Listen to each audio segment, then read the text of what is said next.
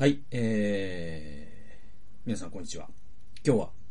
人類と聖書研究とお送りします。えー、今日のタイトルは、臨在の灯火を消してはならない。えー、これ、えー、レビキ24章2節ね、えー、まあ人気のないレビキ、えー、頑張っていきましょう。ね、でも面白いですから、レビキ。はい。で、あのー、2節ですね。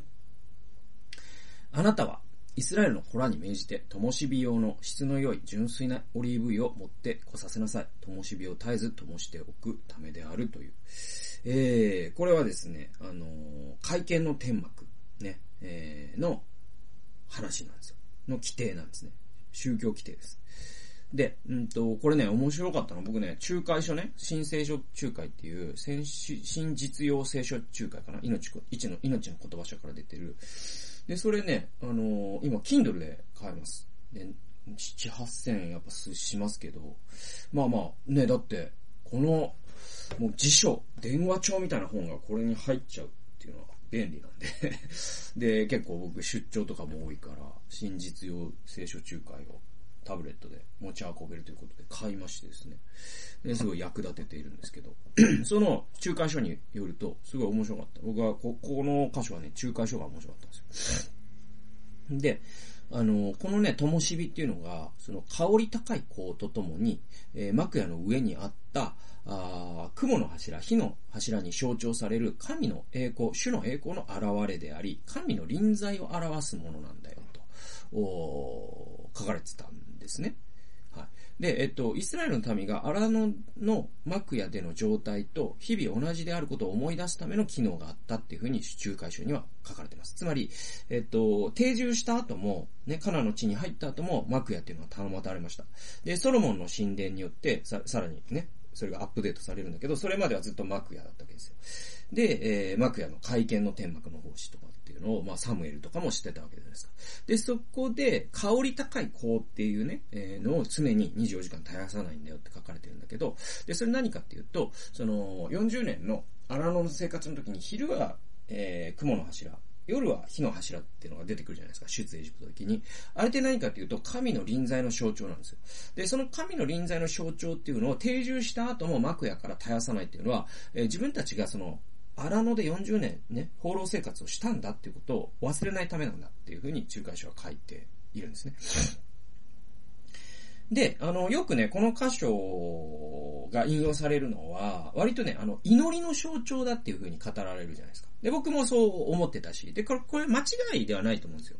ね。だけど、この仲介書の立場に立つか、祈りの象徴だって立つかによって、実は重要な違いがあるんですよ。もしこれが祈りの象徴、だからここを持って24時間祈らなきゃいけないんだよっていう、えー、なんていうかな、あの、教訓を導き出すこともできるし、それは別に間違いじゃないと思うんですよ。で、実際、新約聖書も絶えず祈りなさいって言ってるしね。えー、だけど、じゃあこれが臨在の象徴なのか祈りの象徴なのか、大した違いじゃないと、あかと聞かれたら、やっぱ大した違いなんですよ。なぜなら、ね、えっと、祈りの象徴だとしたら、これって矢印は下から上に行ってるんですよ。人間から神に出てるんですよ。でも臨在の象徴だとしたら、矢印って上から下に来てるんですよ。神から降りてきてるんです。一方的に臨在っていうのは。ね。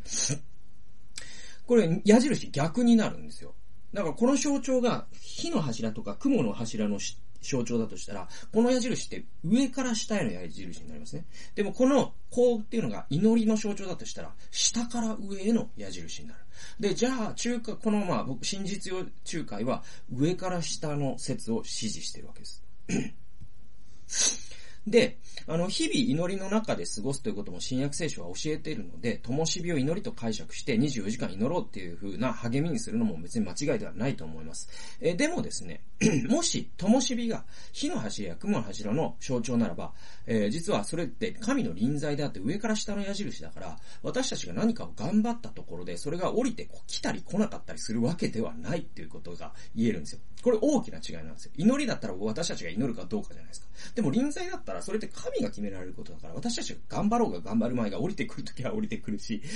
降りてこないときは降りてこない。つまり神の主権に属することになるんですよね。で、神が一方的に私たちの生活や社会に臨在してくださるんです。これ恵みなんですよ。ね、神が臨在する心とか、神が臨在する家庭、神が臨在する教会、神が臨在する社会、神が臨在する職場というものがある。で、そのような場に地上がなるように、私たちはそのように生きなければならないっていうことが言えるんですよ。でね、この直後に、実はですね、面白い規定があって、それ何かっていうと、神を冒涜した人が殺されるっていう、えー、規定が続くんです。これね、エピソードだったかな。だからこの直後に、あるエピソードが差し挟まれるんですよ。それが、えっ、と、10節から始まるんですけど、さて、イスラエル人を母とし、エジプト人を父とする者が、イスラエルの子らのうちに出たが、このイスラエルの女の息子と、あるイスラエル人とか宿営の中で争った。その時、イスラエルの女の息子が皆を怪我し、罵ったので、人々はこの者をモーセのところに連れて行った。彼の母の名は、えー、シュロミテで、ダン部族のディブリの娘であった。人々は主からの命が彼に発彼らにはっきりと示されるまでこのものを留置しておいたと。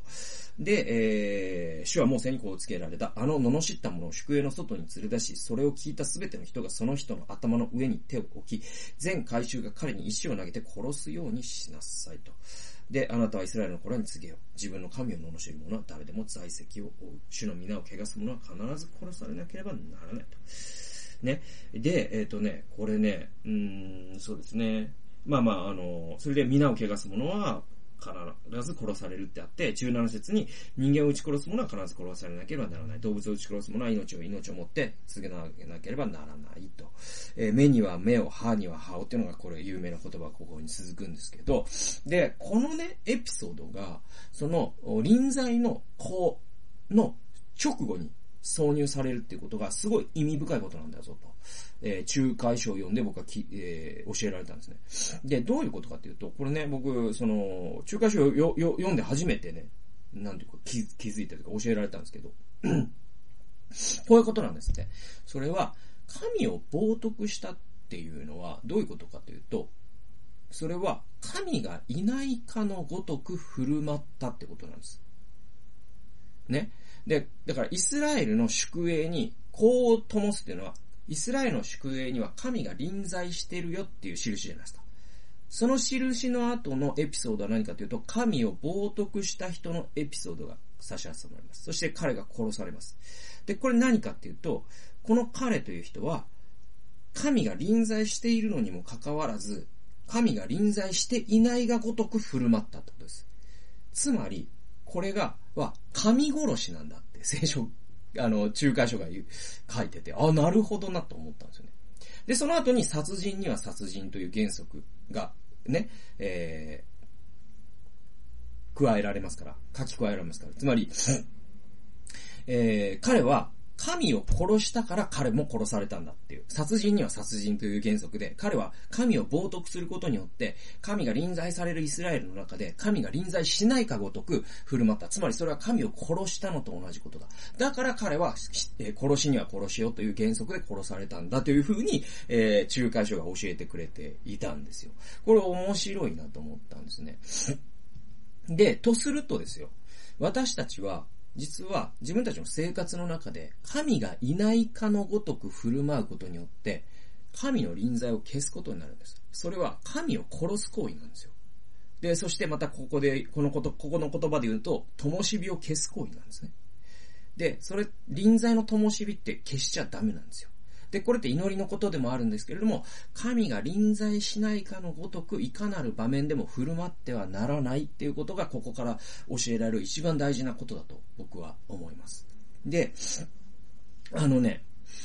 えー、トーマス・フリードマンというですね、アメリカのね、有名なジャーナリストが、レクサスとオリーブの木っていう本を書いてます。で、その中で、えー、彼が、あのね、サイバースペースに神はいるのかっていうね、問いをね、発してるんですよ。えっ、ー、と、つまり、なんだ、この現実世界に神はいるのかっていう問いはあるわけじゃないですか。正義は行われてるのかい？ね。えー、罪人は罰せられてるのかい？公正はあるのかい？公正な価値観あるのかい？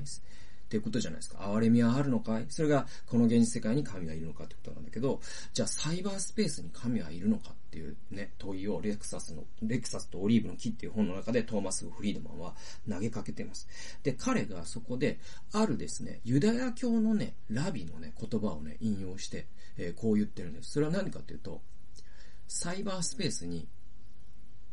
神はいないと。だけど、サイバースペースに神を召喚することはできると。そのユダヤ教のラビは言うんですよ。もし我々がサイバースペースで倫理的に振る舞うならば、サイバースペースに神はいるんだと。でも私たちがサイバースペースで倫理的に振る舞わないなら、サイバースペースから神は締め出されるって、そのラビは言うんですよ。まあ、サイバースペースっていうのは、あの、ネットの世界のことですね、言ってみたらね。はい、だから、僕らがさ、例えば、スーパーでね、自分の欲しいものがある、お金がない、万引きしよう。って言って、万引きしたら、それは神を殺す行為なんです。つまりそこに神がいないかのごとく振る舞ったからね。僕らが気に入らない同僚がいる。彼の陰口を言う。それは神を殺す行為なんです。神がそれを聞いてないがごとく陰口を言ったから。そうなるんですよ。で、ネットの世界で自分が匿名だということをいいことに人の悪口を言う。えー、それは神を殺す行為なんです。サイバースペースに神が、神を呼び込むことも我々逆にできるんだけど、神を殺すこともできる。でもし我々がサイバースペースの中で人を立て上げる言葉を使いですね、ね、えー、人を励ます言葉を話し、人を慰める言葉をそのサイバースペースで、えー、つぶやきですね、発していくならば、サイバースペースに神はいるんですよ。これが僕は臨在の灯火を消してはならない。つまり、灯火、香り高い香を常に、えー、ね、炊くっていうのは、つまり臨在があるがごとくどんな場面でも振る舞うということを意味しているということだと僕は思います。だから生活の中で、また家庭の中でね、教会の中で、職場の中で、そしてサイバースペースでも臨在の灯火を消さないように、神を殺さないように我々は倫理的に振る舞う必要がある。振る舞っていきましょう。ということで、えー、今日は臨在の灯火を消してはならないというタイトルで、えー、お話しさせていただきました。最後まで聞いてくださってありがとうございました。それではまた次回の動画及び音源でお会いしましょう。さよなら。